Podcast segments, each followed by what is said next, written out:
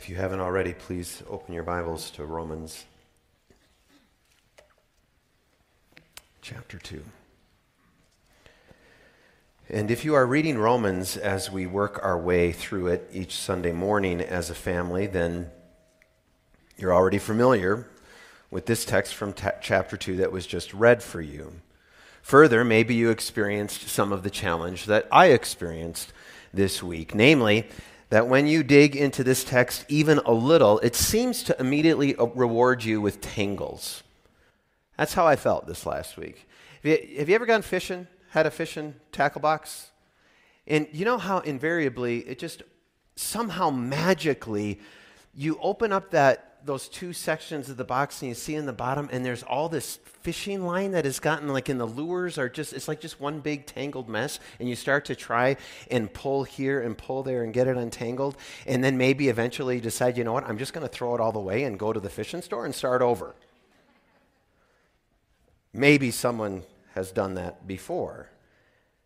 And in the same way sometimes we want to give up on a text because it's all tangled like that. It seems like a tangle, and it's just easier to move on. There was a point this week where I decided that I didn't like expository preaching so much because you have to work your way through a text. I just thought it'd be so much nicer to say, you know what, let's just go to Genesis 3 this morning. But there's also something that I discovered again this week about Bible study. My joy usually, in discovering something in the text is directly proportional to the difficulty it took to get me there. Does that make sense? Isn't that often how it is? Like something that is really hard and difficult, like once we accomplish it or achieve it, there's just so much joy that we feel in having done that. So I want to just encourage you don't give up when texts are hard. Keep working. Keep praying, keep asking God's help. For as Paul says to Timothy in 2 Timothy 2 7, the Lord will give you understanding in everything. And the moment of understanding this text, that moment of relief, frankly, did not come until Wednesday afternoon. After two and a half days of studying and meditating and praying, and when it did, it was like a dam breaking free, with waters of understanding gushing forth by the grace of the Holy Spirit, sweeping away what had been for two days a fog of confusion around Romans chapter 2. And I felt like the Holy Spirit just essentially took me by kind of the scruff of the neck, the back of my shirt, and just pulled me back and said, Matthew, you got to look at the bigger picture here. In order to understand the little bits that I've inspired Paul to write. And just what is that bigger picture? As I said a few weeks ago, what we presently have, what we've been setting our focus on, is Paul's extended argument from chapter 1, verse 18, all the way to chapter 3, verse 20.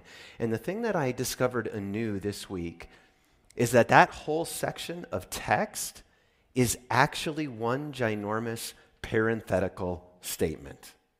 It's a parenthesis in Paul's argument. You can see it. Let, let, me show you how this is true. Look at Romans 1 16 and 17. For I am not ashamed of the good news, because it is the power of God for salvation to everyone who believes, first to the Jew and also to the Greek. For in it the righteousness of God is revealed from faith to faith, just as it is written, the righteous will live by faith. So see that there in 17, the righteousness of God is revealed. And then in 118, he immediately switches from talking about the righteousness of God being revealed to God's wrath being revealed, which he does. He makes that argument all the way to chapter 3, verse 21, where he then says, Now apart from the law, the righteousness of God has been revealed. So it's almost as if he just kind of stops himself in that thought what he wanted to talk about was the righteousness of God being revealed, the good news of the power of God to save Jews and Gentiles and make them righteous by the gift of faith. And he interrupts himself with this parenthesis from 118 to 320. So, why does Paul do this? Because, I think, Paul had to make sure that he dealt with the issue that the righteousness of God itself raises. The problem that the righteousness of God reveals as it is being revealed. And what is that problem? It is the unrighteousness, the unrighteousness of all humanity. You see, the bright sunshine of the rightness of God reveals the shadowy darkness of the wrongness of humanity. And so, the moment that Paul brings up God's righteousness, he immediately realizes he needs to pause and really press into this problem of humanity's unrighteousness. He has to prove in no uncertain terms that the whole world is accountable before God. Chapter 3, verse 19. That all human beings are guilty before God because all are under sin, chapter 3, verse 9. Further, that not one person in all of humanity can be made right by observing the law. Because, chapter 3, verse 20, no one will be justified in God's sight by works of the law, because the knowledge of sin comes through the law. In other words, part of the function of the law is to expose and condemn our sin and bring us on our knees to the end of ourselves. Because it's only when we're brought to the end of ourselves that we're ready to, to hear the justifying, remarkable good news of the work of God that He's done through Jesus, His Son. That we are justified by Him and not ourselves. Because we cannot do this by ourselves. This rescue cannot come from within us, it must come from outside of us. So it is that Paul must show us, every one of us, the entirety of humanity, to the Jew first, and also to the Gentile, to the pagan moralizer, and the self righteous religious, that we are, every one of us, without excuse before God. Chapter 1, verse 20. And so Paul's argument contained in one long parenthetical statement to which we now turn begins with the guilt of the Gentile world. So, did you get a service guide when you came in this morning? I would encourage you to pull that out right now because this argument is fairly complex. So, I've put an outline of Paul's argument and this sermon in that service guide so you can see where we're going as we're going. It allow you to take some notes if you need to or want to. We begin in chapter 1 verses 18 to 32 that where Paul argues because what he wants us to see now, right? So here's the banner all humanity is without excuse. He's now proving that. It's, it's almost as if he's in court and he's bringing evidence and argumentation. In 1 18 to 32, we find a detailed description of the unrighteousness and godlessness of people who, by their unrighteousness, suppress the truth. Verse 118. Further, that God is and that He is the standard of rightness. And as a result, all of Gentiles, all their guilt, these who are godless and unrighteous, is clear, and wrath is therefore justified. To which the objection could be raised but how can you condemn us and pour out your wrath, God? That's not right because I don't see any proof of a right and righteous God. Paul argues in response no, you are without excuse because the creation itself testifies to the attributes and reality of God that you have ignored and rejected verses 18 to 21 of chapter 1. Next, Paul wants us to see that pagan moralizers are without excuse. Ah, says the pagan moralizer, the atheist and irreligious person who yet wants to claim a certain rightness and goodness, and raises this objection to Paul. But I'm not like those kinds of people that you are describing godless, unrighteous, immoral, and debased. I am better than that. I have standards. I am a good person. To which God, by his Spirit through Paul, responds in chapter 2, verses 1 to 11 No, you are not. You do the same things as them, actually, so you are also without excuse, you hypocrite. But know this if you would have ears to hear, the good news is that I am kind and restrained and patient, which is meant to give you space to repent. Do not despise this grace, but turn from your hypocrisy and trust and believe in me. And then in chapter 2, verse 11, Paul transitions toward Jew and Gentile separation because of the law. He begins a transition from the world as a whole to two separate categories that all of the world falls into. One of these two categories, Jew and non Jew or Gentile, if you will. You see that in chapter 2, verses 9 and 10. He raises those categories. And a major factor in what separates Jews and Gentiles is the giving of the law to the Jews, which revealed the standard for living that God expected and what to do when you fall, fall short of that standard. All of which could lead to the possibility that Jews think that they're better than Gentiles because they have the law, something that the Gentiles don't have. However, Paul makes it clear in chapter 2, verse 11, that God shows no favoritism to these two parts of humanity. And Paul knows that even bringing this up, God placed no favorite, cracks the door for yet another objection to the wrath of God from Gentiles who were not given the law in the way that the Jews were. So here's their objection. If you're going to judge me, God, I have to know what I'm being judged against. And since you haven't done that, since you haven't shown me the standard, I have an excuse. I don't know the rules. I don't have the law. And in chapter 2, verses 12 to 16, Paul responds All who sin without the law will also perish without the law.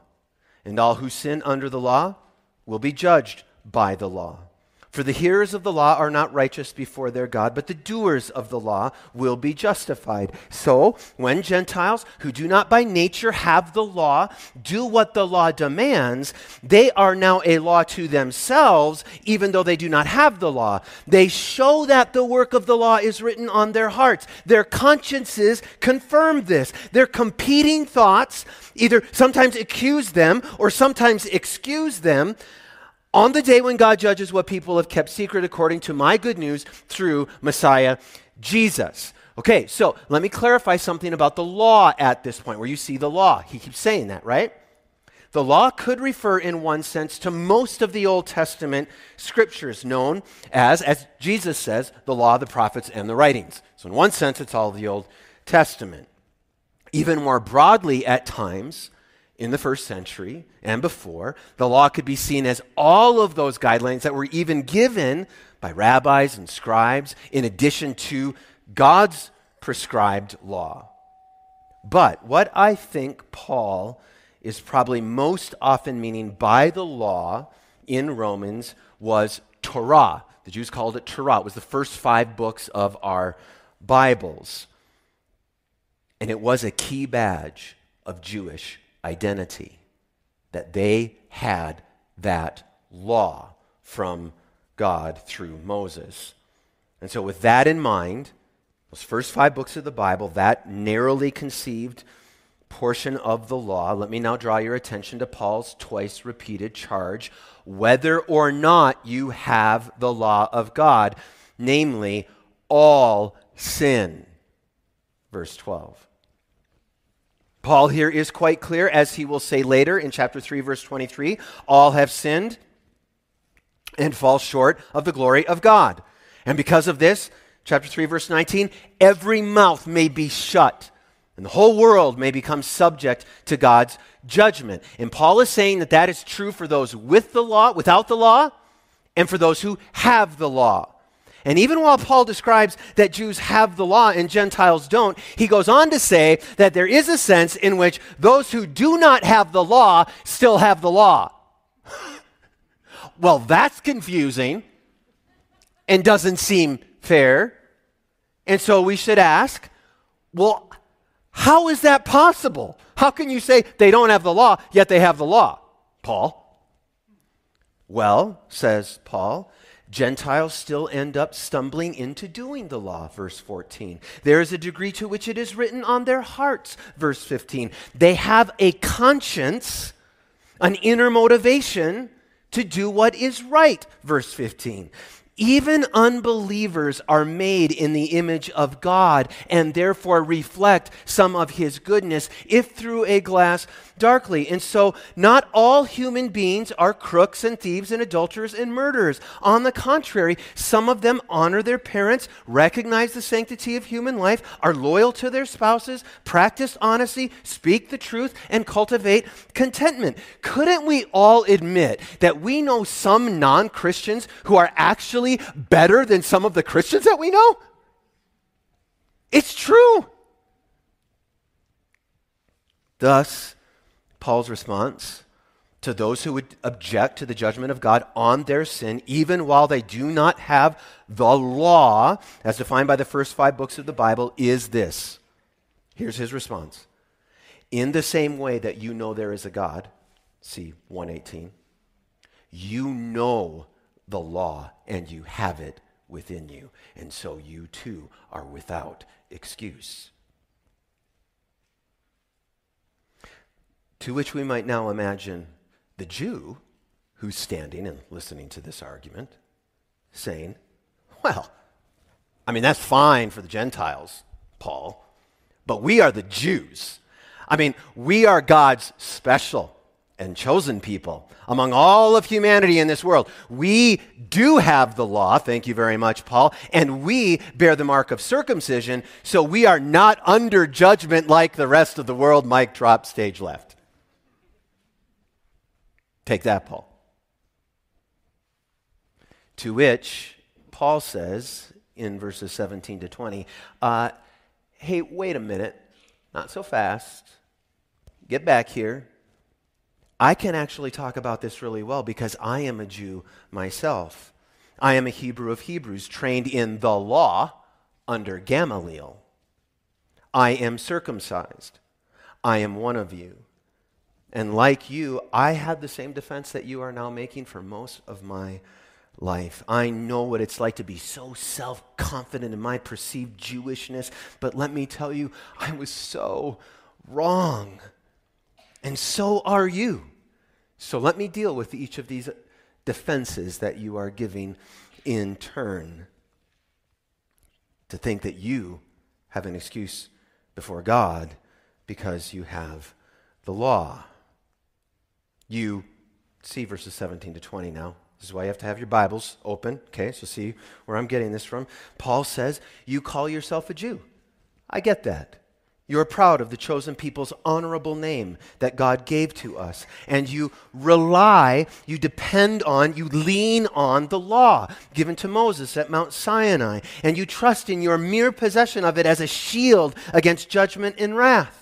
You boast in God with a kind of swagger that implies you've cornered the market on a relationship with Him, unavailable to lesser foreigners and non Jews. You also know His will. I grant you that. I can see that you're not casual about Judaism. You take this seriously. You know what God expects, and you observe His rites and decrees. In addition, you approve the things that are superior, which is not a bad thing. That is a good thing. You know what is excellent. It has informed your moral compass. And the reason that that compass can point true north at times is because you are being instructed from the law. Its content informing your moral discernment. And this has led you to being convinced that you are a guide for the blind, a light to those in darkness, an instructor of the ignorant, and a teacher of the immature. Again, this is not a bad thing, my friend. This is who God called us to be and intended us to live out as those who should be a light to the nations, the Gentiles, who did not have what we were given. We are the missionaries, we're the ones sent out by God, having the embodiment of knowledge and truth in the law. But,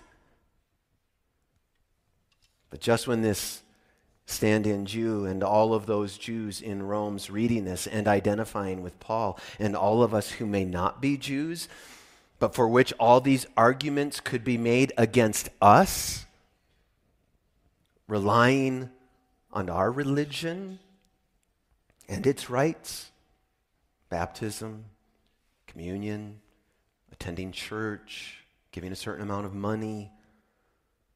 Just when the Jew and us feel like Paul is on our side and his objection that the law gives him an out for the judgment of God, Paul immediately turns the tables. And he does so in almost the same way that he's already done for the pagan moralist in verses 1 to 11. And we see it in chapter 2, verses 21 to 24. He calls out this kind of stand in as a hypocrite with, with four rhetorical questions. And we know, right, family, what we do with rhetorical questions? Right? We turn them into statements. They're not meant that the answer is assumed. And so, using this one person as an identifier for a whole community, for a whole community who is collectively guilty of all of these sins, listen as Paul gives the battering ram of his evidence. You teach another. So, of course, you teach yourself. But the problem is, you fail to live up to your self instruction. You do not live up to the knowledge that you have found in the law. You preach, don't steal, but you do not practice what you preach and steal. You say, do not commit adultery, and yet your ranks are thick with adultery, both of the marital sort, stepping out on your wives, often just in your thoughts and sometimes in your actions, and of the spiritual sort, in your sin, adulterating your relationship to your most holy body bridegroom, God, as his covenantal bride, Israel. You detest idols, but you rob temples. You think that just because the temples are filled with false gods, that those treasures are an affront to God, and so you have the right to go into those temples and steal those treasures in the name of God. But robbery is robbery, my friend. And finally, you boast in the law, but there is none righteous? No, not one. There is none who does good, not even one. And you know that this is no petty offense. This doesn't make you some small time criminal deserving of a slap on the wrist. When you break the word of God, you dishonor the person and the righteousness of God. And this is a horrible state of affairs says Paul. You know what my contemporary, Rabbi Yochanan ben Zakkai, has complained of us of the increase of murder and adultery and sexual vice, commercial and judicial corruption, bitter sectarian strife, and other evils that infect our people like a disease. There is no end. We are all sick. It is just as Isaiah prophesied the name of God is blasphemed among the Gentiles because of you. Your failure to receive the law as God intended, to live it out as He decreed, has brought His name into disrepute. You have not brought about His rightness because you have not kept the law. And so, says Paul, you are without excuse. To which the embattled Jew says, Okay, okay, okay. I can, maybe I can grant you that, Paul. But we are circumcised. We bear the mark of God's people, for pity's sake. We hold in our flesh, literally, all that we need, Paul. To which Paul levels this near final bring you to your knees response in verse 25 to 27. Yes, says Paul, circumcision does benefit you if, if you observe the law. But if you are a lawbreaker, your circumcision becomes uncircumcision. So if an uncircumcised man keeps the law's requirements, will not his uncircumcision therefore be counted as circumcision? He's talking about a Gentile there. A man who is physically uncircumcised, but who keeps the law, will judge you, who are a lawbreaker, in spite of having the letter of the law and circumcision. Now, I'm telling you, it is, I think it's almost impossible for us to understand how absolutely shocking and devastating and world altering these three verses were to a Jew in Paul's day. They would have been absolutely shattering because they are striking at the very identity of those who see themselves as part of the family of God. It, is this, it would be as if I had spent my entire life identifying as Matthew Molesky, son from the flesh of Georgine Molesky. And then tomorrow someone tells me, you know what, actually, Georgine adopted you. You, you aren't part of her family line. And all of a sudden, everything that I thought I knew about myself and my family and who I was in that family gets called into question in my mind. It would shatter my world. It would, it would upend everything that I thought was true for most of my life, all of my life. You see, for centuries, Jews had looked askance at uncircumcised pagans sitting in judgment on them. But Paul explains that those same pagans may sit in a place of judgment on them. This, despite the Jews having the letter of the law and circumcision. John Stott. In this way, Paul has declared that the ultimate sign the bona fide evidence of membership of the covenant of God is neither circumcision nor possession of the law, but the obedience which both circumcision and the law demanded. Their circumcision did not make them what their disobedience proved they were not. Let me say that again. Their circumcision did not make them what their disobedience proved they were not. And this is not salvation by obedience, but obedience as the evidence of salvation, which means that the Jews are just as much exposed to the wrath and judgment of God as the Gentiles are. They are without excuse. To which we may then say, Okay, then, Paul, good night. How am I made right? We've arrived where I said we would. The law has exposed and condemned our sin, brought us on our knees to the end of ourselves, so that we may be open and ready to hear the good news of being made right, justified by God, rescued and saved by God, because we cannot do this by ourselves. Rescue cannot come from within us, but must come from without, from outside of us. This is what the sustained battering ram of Paul's argument and evidence has done. It has, at the end here, redefined Jewish identity, which means he's redefining the identity of all humanity.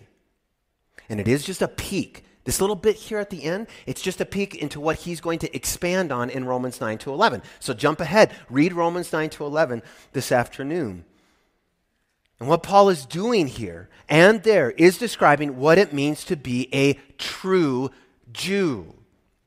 Not an ethnic, geographical, or political Jew, but a true Jew, a, excuse me, a spiritual Jew, and thus a safe and secure member of God's covenant family. So when we ask, how, how do I obtain a transformed and righteous heart, Paul? He answers, verse 28. A person is not a Jew who is one outwardly. And true circumcision, true circumcision is not something visible in your flesh. On the contrary, a person is a Jew who is one inwardly. And circumcision is of the heart by the Spirit, not the letter. That person's praise, so transformed, is not from people, but from God. And it's been my prayer this week that at this point in Paul's argument, that this would be a massive relief and a remarkable reminder for how you might live with joy and hope despite the shadowy darkness of all of our wrongness in the blinding light of Yahweh God's rightness. Because God has done the necessary transplant work to reach in and make this cold, hard, sinful heart alive in Him, ready to receive His presence and His guidance. You know, it's like that other deeply theological story that we all know at Christmas where it is said, Well, in Whoville, they say that the Grinch's small heart grew three sizes that day. This is a work that we cannot do. In the same way that we cannot perform a physical heart transplant on ourselves, we cannot perform a spiritual heart transplant on ourselves. But God is willing to, and it is the way that it has always been. This concept is not new with Paul. This isn't new in Romans. He hasn't come upon something revolutionary that's never been said before. God Himself, in the law itself, complains of His people's uncircumcised hearts. He appeals to them to circumcise their hearts and then promises that He will do it Himself. It's right there in Deuteronomy chapter 30. Yahweh your God will circumcise your heart and the hearts of your descendants, and you will love him with all your heart and all your soul, so that you will live. Many of us have read the prophets, Jeremiah and Ezekiel, who pick up on this promise of Yahweh in the law and describe that those, those that are not true Jews as uncircumcised in heart, with God promising to make them true Jews by doing that inner work. Ezekiel 36. I will give you a new heart and put a new spirit within you. I will remove your heart of stone and give you a heart of flesh. I will place my spirit within you, and I will cause you to follow all my statutes and carefully observe all of my ordinances. And you will live in the land that I gave your ancestors, and you will be my people, and I will be your God. I will save you from all your uncleanness. To which we say, Hallelujah! Hallelujah, Yahweh! Thank you for doing this work that I cannot do. And do not miss Paul's crystal clear, contrasting declaration. I'm so grateful that seminary taught me Greek so that I could see that Paul is a hip hop artist and he rhymes when he talks. In pneumati ou grammati. In spirit, not letter. You need to write that at the top of this page in your Bible. In spirit, not letter. This is the only way, family, that we can be made without excuse before a holy and righteous God. In spirit and not letter. Do not try and take this work back from God when He has done this work in you.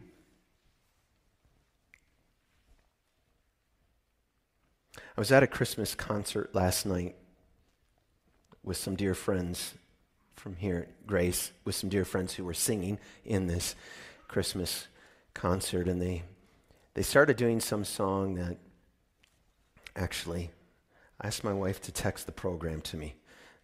I had an iPad up here. Let's see if she did. And she did. The song was Dona Nobis Pacem. Pacem there in Latin means peace. In peace. And I was moved in that moment as the conductor was describing what that song was going to be about, and as the song started to be sung, I started thinking about this morning in this text from Paul. I started thinking about God and Jesus and the Spirit and peace. Peace. Because isn't that what we want? Don't you want to be at rest? You don't want to be at. it's not fun to be in conflict with people, is it? And it's definitely not fun to be in conflict with God. And this song made me think about all of Paul's arguments, all leading to a new heart, getting us to the point to cry out for the mercy to help us in our woundedness and our brokenness and in our sin. And I started to think like how absolutely helpless we are and lost without God moving towards us. It makes me think right now of that passage, I think it's in Ezekiel, where he says, I was walking by you, and you were like this baby laying on the side of the road in your birth blood, and you, you had nothing you could do for yourself. And I decided to come over and to make you mine and to clean you off and to make you a part of my family. He says sometimes we're, we're so tied up in all of our sin and all of our weaknesses that we just can't do anything for ourselves. Have you ever felt at the absolute end of yourself to change or improve or fix it or get better? Anybody? Goodness gracious. That thing that you just you can't get right inside of you. And what is your response in that moment of self revelation? Is it that you can do it? Got to figure out how to get better. Maybe to look at those around you that are a little worse than you. And since I can't fix this, I'll make myself better because look how bad they are. At least I'm not them. Or to focus on, to frantically look about at all of your own resources to change what's wrong in your life. Or maybe you just give into the frustration and you give up. Like I just, I can't, can't change. And what if, as painful as it may be, what if the whole point of that kind of wrestling and that kind of internal struggle is to get you to the point where you realize you need to come to the end of yourself?